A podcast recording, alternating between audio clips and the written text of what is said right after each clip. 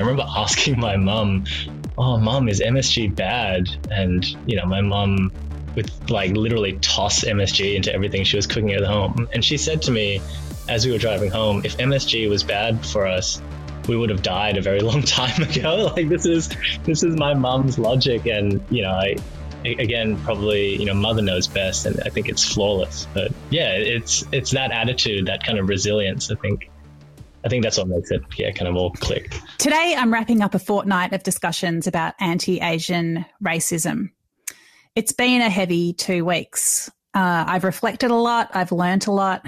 I've felt really sad, angry, and frustrated. And I've been heartened by the strength, positivity, and creativity of people I've spoken to. I'm also buoyed and strengthened by the possibility and the hope that conversations like this might, maybe, hopefully, make a difference.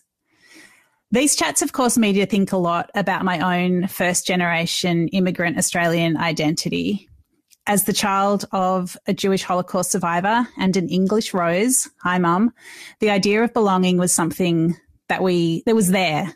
We didn't maybe talk about it, but we somehow knew how dangerous being an outsider was. But I'm starting to realize now that there was a kind of super Aussie strand to our family life that probably squashed a few other bits of who we are. I'm still unpicking it and thinking about it.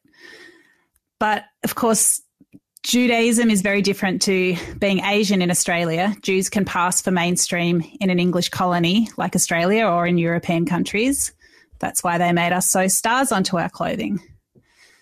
But anyway, I am really thrilled to be finishing off this fortnight uh, with a chat with Mike Suwantalasit. Yeah, that's pretty good. Mike launched more of something good right at the start of the pandemic impact in Australia. He runs it with his partner, Muriel Ann Rickrafente. They are designers and food lovers based in Sydney. Mike, welcome to Dirty Linen. Thank you so much for being here. Thank you so much for having me. I liked that um, bit about the stars being sewn on. That was very good. Well, you know, it's like if you want to, if you're different, but you don't look different, yeah, what do you do? I mean, there's so many ways of othering, aren't there? And I suppose making people look different with such a like a blunt instrument as something sewn onto clothing, that's one way of doing it. For sure. There's huge, huge uh, symbolism in that act itself. There's lots of ways of, I guess, putting people into ghettos.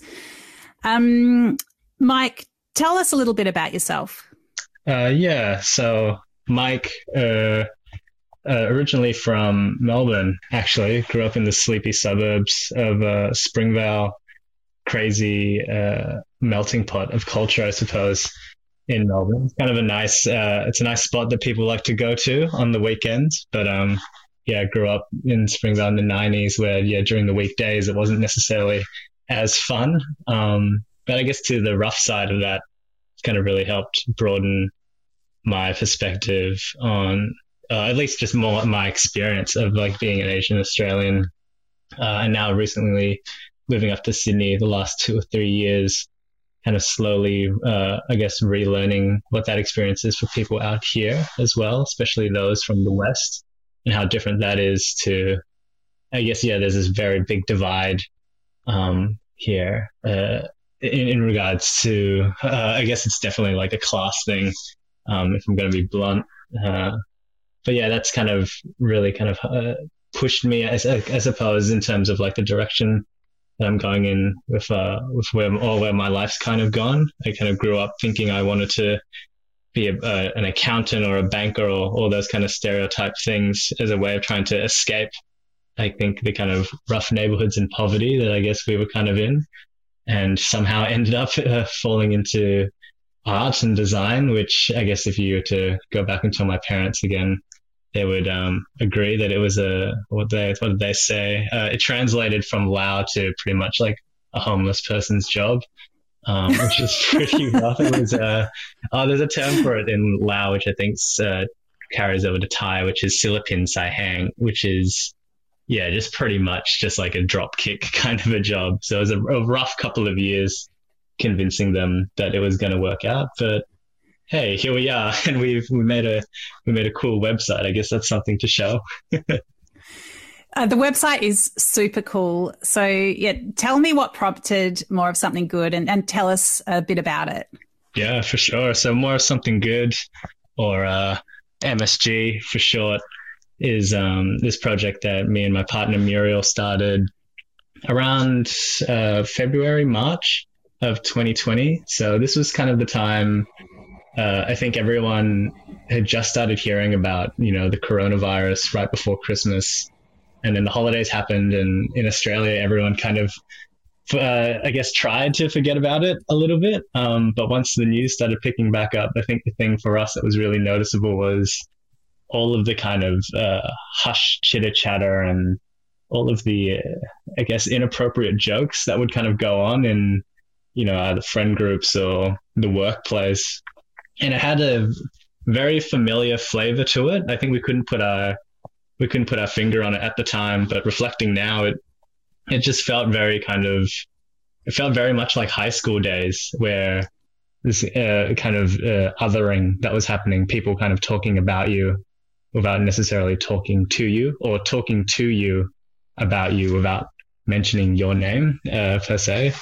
Um, but that kind of energy um, kind of around us we kind of started getting on our nerves a little bit and you know, alongside that, we started just kind of seeing the kind of beating that the community was taking in the media. Uh, one particular example was in the Herald Sun, I'm pretty sure, on, a, on the front page, they published a story or they published a graphic and it was like a, a, face mask and it was like a red face mask that someone had photoshopped the Chinese flag over.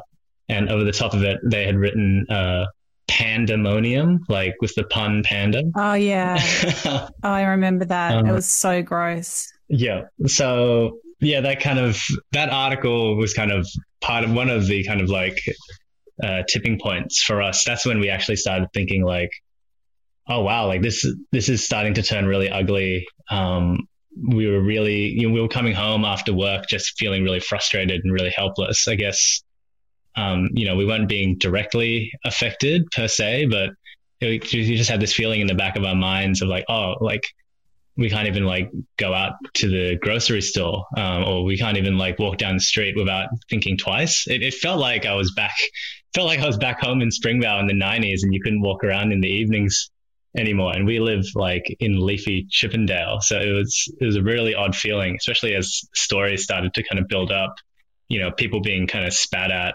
um, people getting beat up. Um, you know, even there was a, a case where uh, an elderly person uh, had a heart attack, I'm pretty sure, in Chinatown, and people were just like not willing to kind of resuscitate him purely because of uh, the fear of coronavirus coming from Asian people. So it was, yeah, it was, it was just, it was wild, just kind of what was happening. And the thing that I think really put everything into gear was when we found a Wikipedia link uh, that was actually uh, compiled articles uh, and a whole list of uh, xenophobic attacks against people because of coronavirus. And I'm pretty sure the list is still up, but like it was a crazy amount of articles happening from all over the world. And at that point, it really kind of put things into perspective for us. And we kind of decided, okay, like we need to I don't know. It felt weird that we had this kind of like sense of duty to do something, but at the same time, we, you know, we kind of do. I mean, we're very fortunate to kind of work in design where we just kind of sit on a computer all day. I guess that kind of guilt for us was what pushed us to like go out and do something. And we we have heaps of experience, you know, putting together exhibitions and doing these things as well. So I guess it was kind of second nature to just go like let's let's get our let's get the art community together. Let's get our friends together and let's just make something positive. Let's make something beautiful and let's um, try and just shift the narrative away from what it was currently being portrayed as in the mainstream media. Yeah. Well i love it. So everyone can look at the site at more of something good dot com or look at it on instagram. Um, explain to us what it is it's uh, it kind of um, if you jump on the website, it kind of does what it says on the tin. Um, maybe it's a bit exaggerated, but we kind of say it's the number one online illustrated uh, food directory. Um, but yeah, I mean that's exactly what it is. The the idea is pretty simple, but I think maybe that's why it works. Is we you know, we reach out to artists, we ask them what their favorite um, Asian dishes are from their favorite Asian restaurants, and then they illustrate the dish and share a story, and then we kind of like plug that restaurant um, on maps, and then it becomes like a yeah, an on a free online directory for people to just go and just check out all these places that people are recommending. It started out really small as well. I think we only had maybe 20 or so artists at the start. We thought it was something that we would do once and would only kind of carry for about a month or two, but we're over a year in and we've worked with over 100 artists.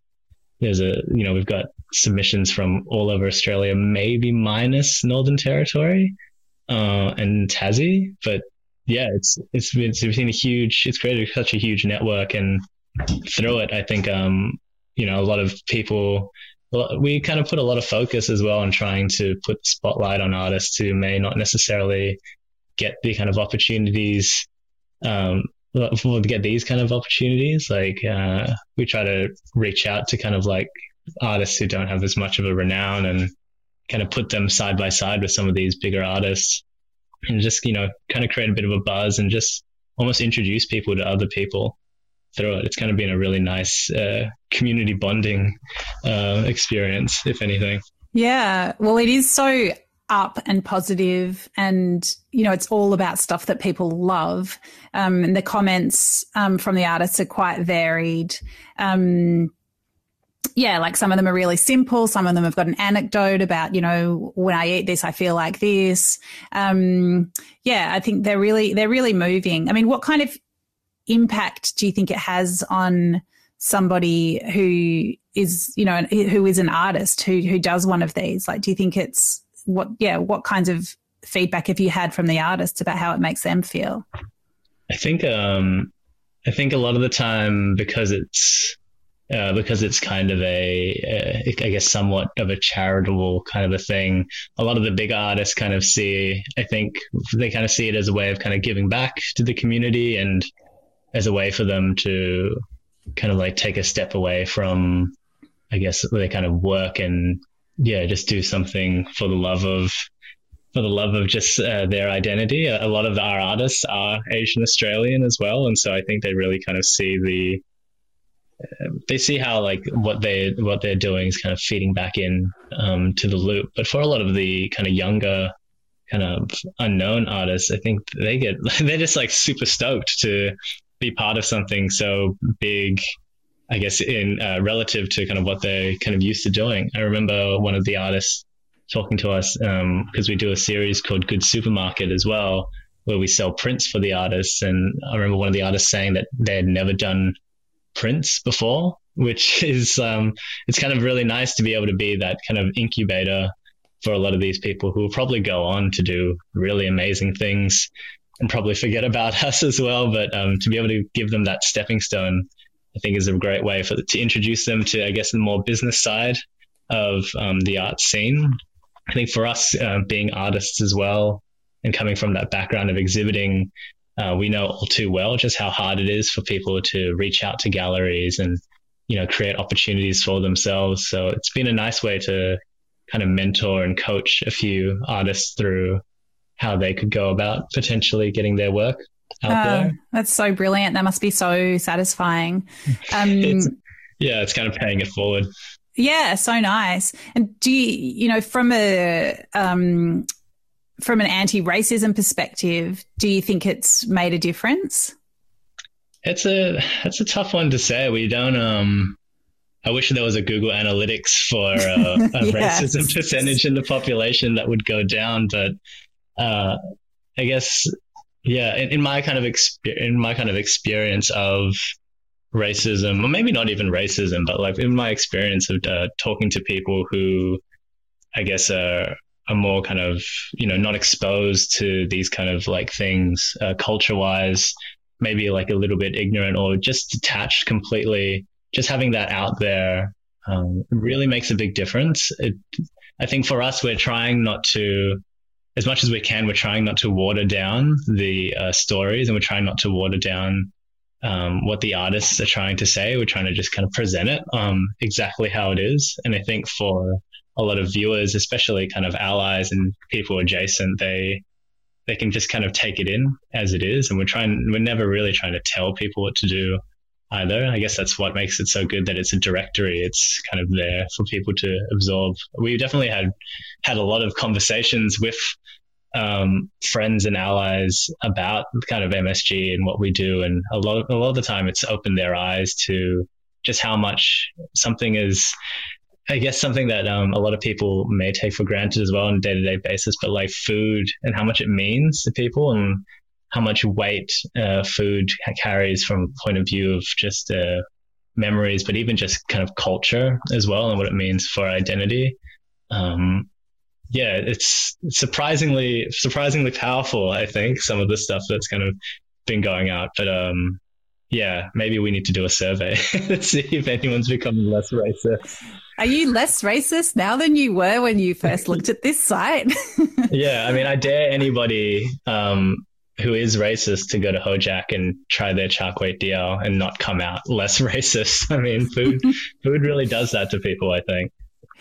I love the fact that it's MSG as well because monosodium glutamate does have such a I don't know, like it's such a, a flashpoint for people. And, you know, as it's been sort of, I guess, deconstructed in recent years, you know, the, this whole idea of, uh, you know, quote unquote Chinese restaurant syndrome, like people who think that they have a, a, certain impact from eating dishes that have got MSG in them.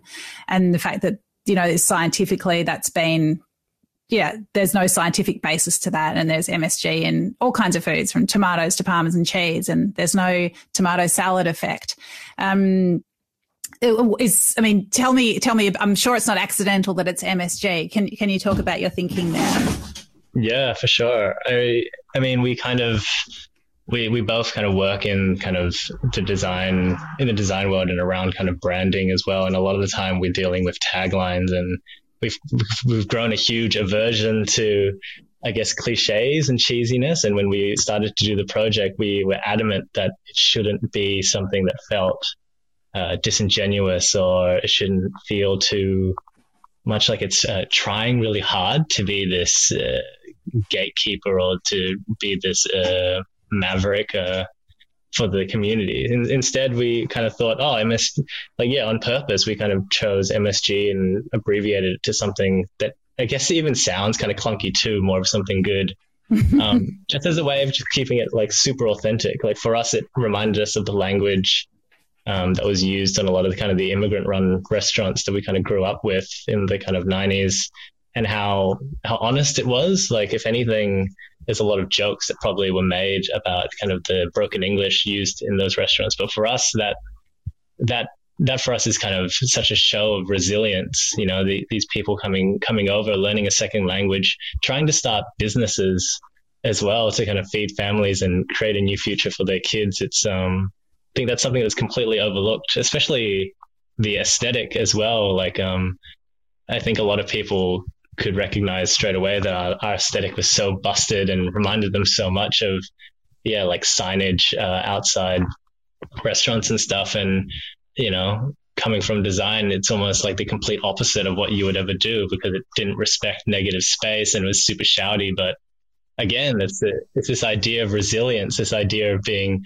economically savvy. If you only get like an A4 size sheet for a sign, why wouldn't you use the entire space to put the name of your restaurant? Like to me, it's um, yeah, there's, there's something there's something there that I think uh, is is being overlooked, and I think there's definitely a spirit there that we're trying to capture through MSG. Wow, I mean.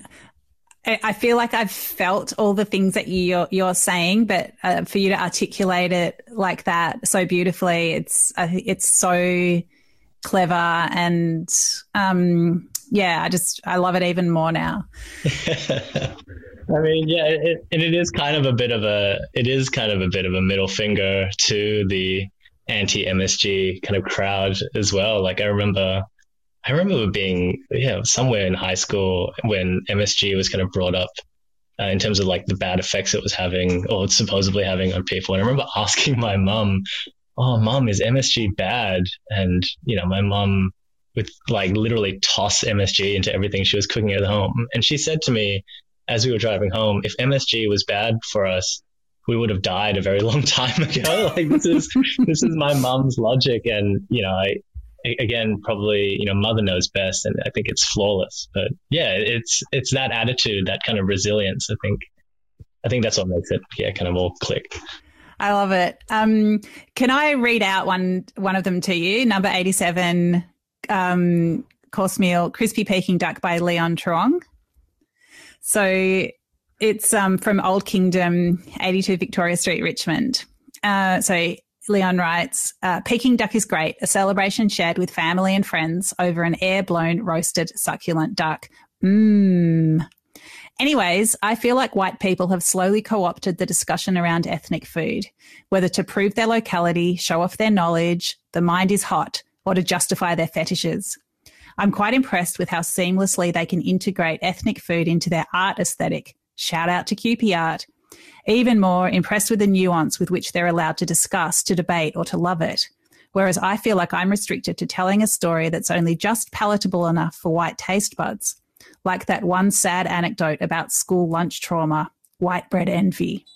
So, as much as I love that white people appreciate the food or the culture, it would mean so much to me if they just told me they were like, jealous. It's pretty powerful, isn't it? that is just a punch. That is so strong. I'm pretty sure we got uh, we got Leon in on the second round of MSG. And when that quote came through, I, I think we had to take a step back just because, and it, it, almost kind of made sense. Like the first round, we sent everything out. Everything, everyone was kind of on the same wavelength, solidarity wise. Um, sent in all these very kind of like heartfelt lovely anecdotes. And then Leon came through and he said, I think he said exactly what was on everyone's mind and probably what everybody has always wanted to say, but just would never dare to write into an artist quote. And, and they, uh, we really loved when he sent that through.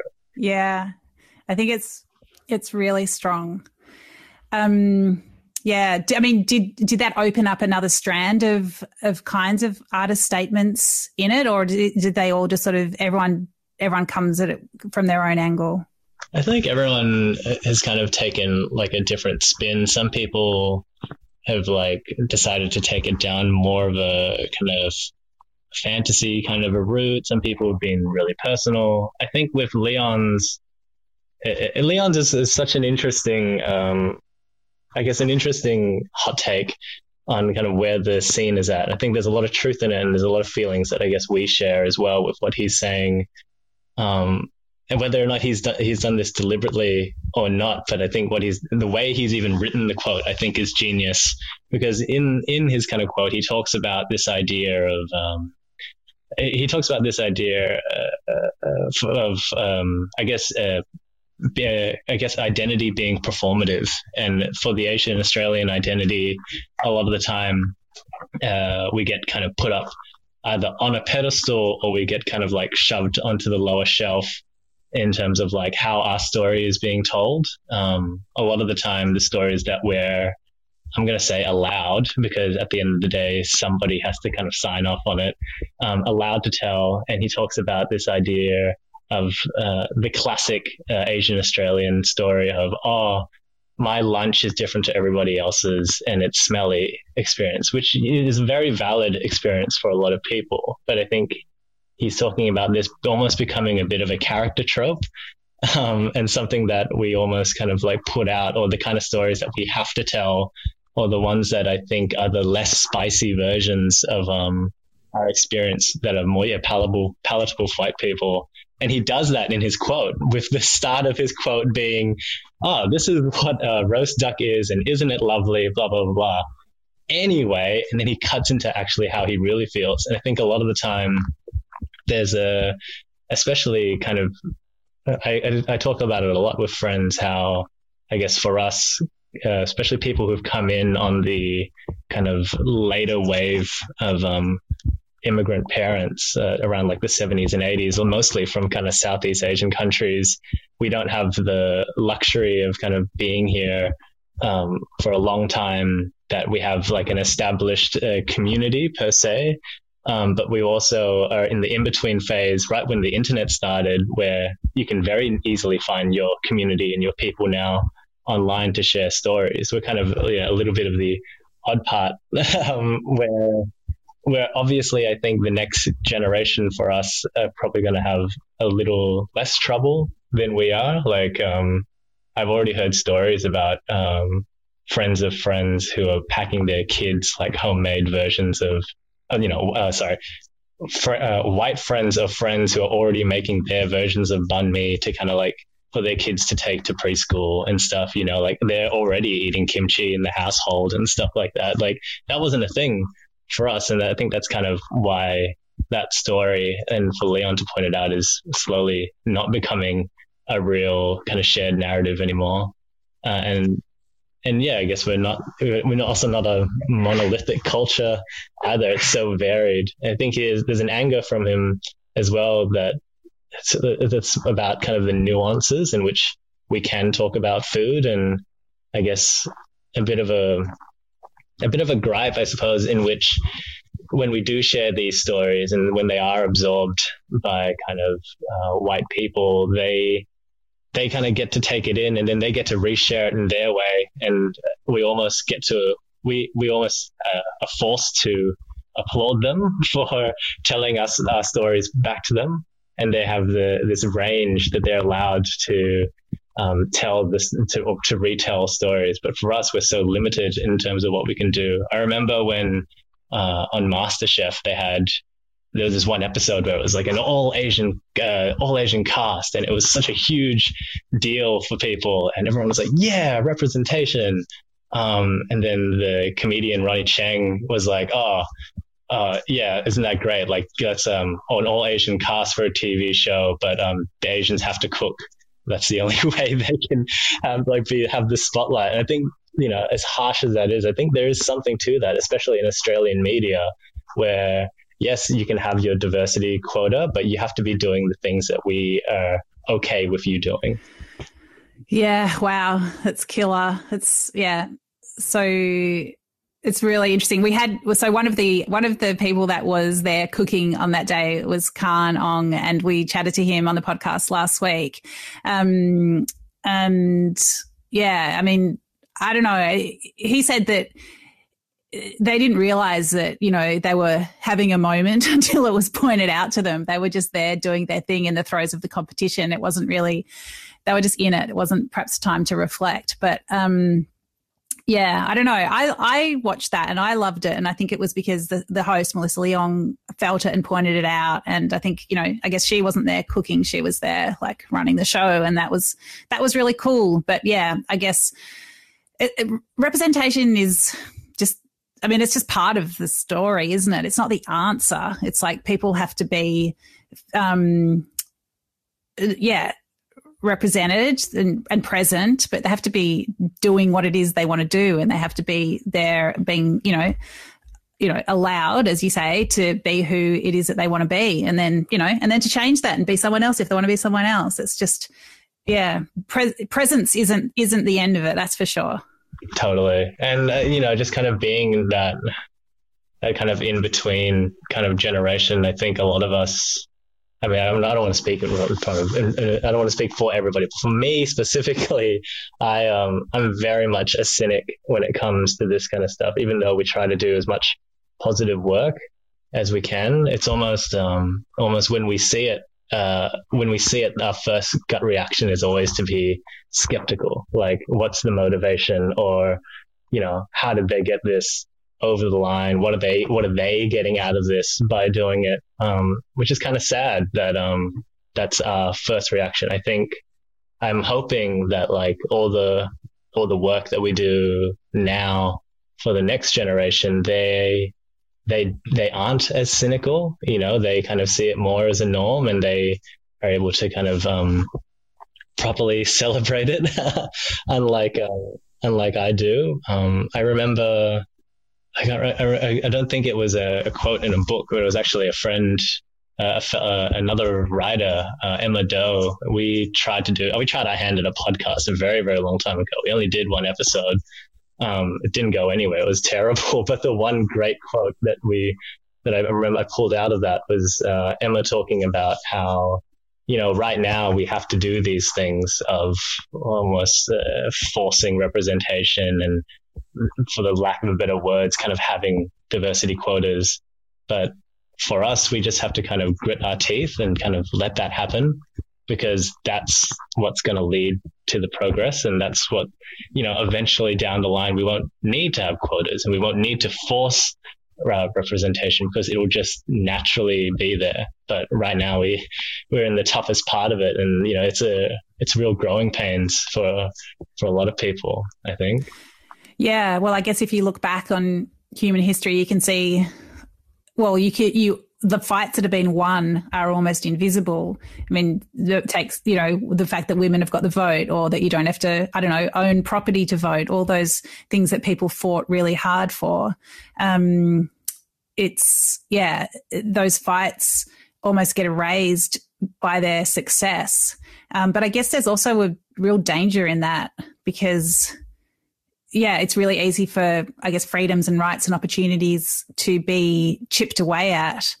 Um, so yeah, there's a, there's a, I guess, a real push and pull be- between being in, being really embedded in the fight and remembering what you're fighting for, and then I guess celebrating the victory by stopping fighting and forgetting about it. Totally, I think that's what's so valid about the work of um, uh, the work that people do to kind of preserve all that history too, or to uh, what's the word? They, uh, I remember um, Leah um, from Liminal uh, actually said to me about how how important it is to kind of keep artifacts of, of movements and of, of moments. So whether they be the flyer for an all Asian panel, or you know whether it is the whether it is the YouTube uh, video or the even the podcast episode of people talking about these things, like we need to uh, store them in some way, shape, or form. Almost time capture them a little a little bit and make sure that they're there, ready and available for people so that they can look back on it and just go, yeah, look how far we've come. Because when you're right up at the edge, at the forefront of it, you can't see the uh, the forest for the trees, right? Mm, totally. I mean, it makes me think of something like Labor Day or statues about, you know, there's a statue in Melbourne celebrating the eight hour day. You just think, well, there's a lot of people that are working more than eight hours a day, but um, and we we have the public holiday, but you know we really actually should stop and think about about it. Um, that's just yeah, that's just one example. There there so many. Um, so, Mike, what do you reckon is going to create the change that we want to see? I don't know if it's going to be MSG. I reckon it's definitely part of it. You cannot discount. I don't think you can discount anything with this with this stuff. It's just opening one person's eyes, even just a little bit. I think is you just don't know where that's going to go.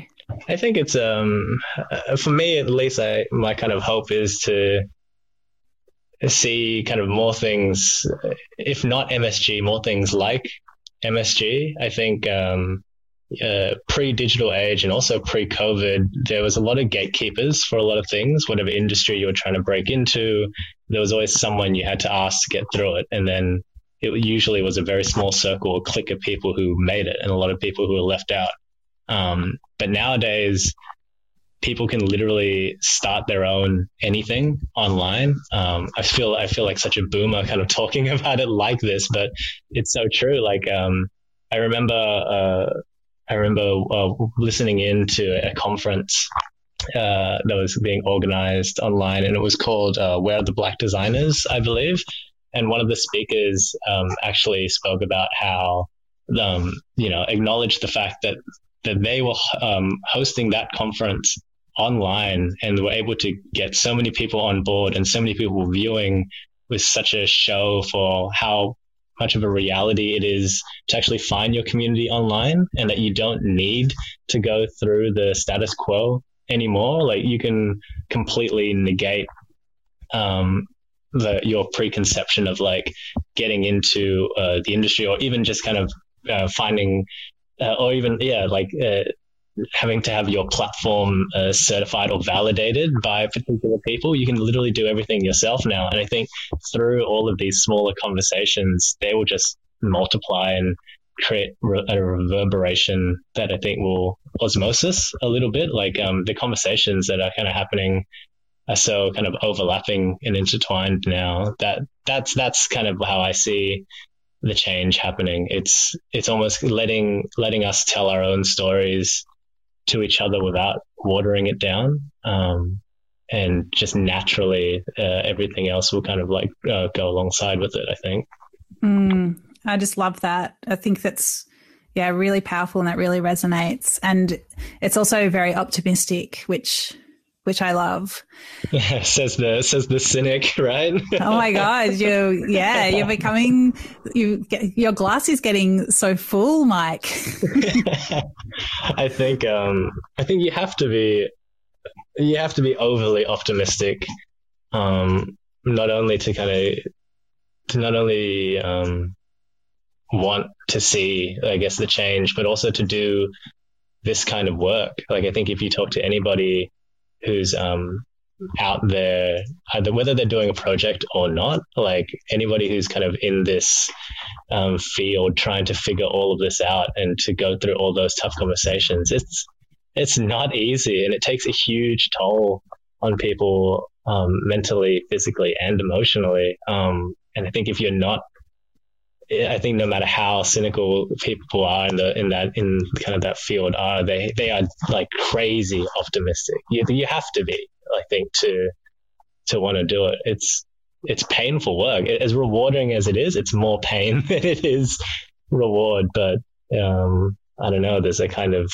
self sacrifice element to it. Maybe it's a kind of for the greater good, um, kind of a drive. But um, yeah, that's that's kind of my point of view. At least that's how I kind of take it on. Uh, maybe it's forcing myself to sound stoic, but I think it's more kind of uh, unlearning all the mistakes uh, I made probably when I was a kid who didn't know any better, um, with a lot of regrettable things said and done. Um, yeah, you have to be optimistic to want to change uh, not only the world but yourself too.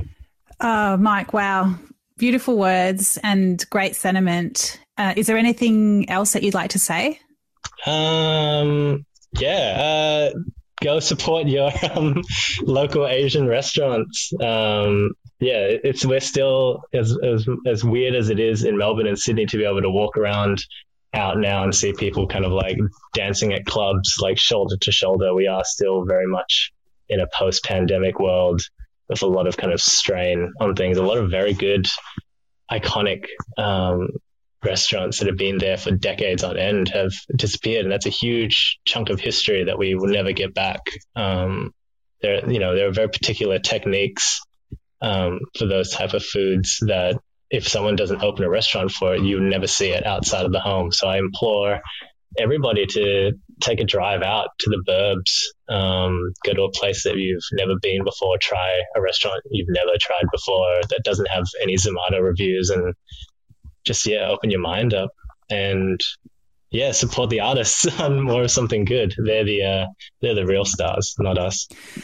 Mike, it's been such a pleasure and a privilege to talk to you. Thanks for bringing your energy and indeed your optimism to this conversation. I really appreciate it. It's been so great to have you on Dirty Linen today. No, thank you very, very much. It was awesome.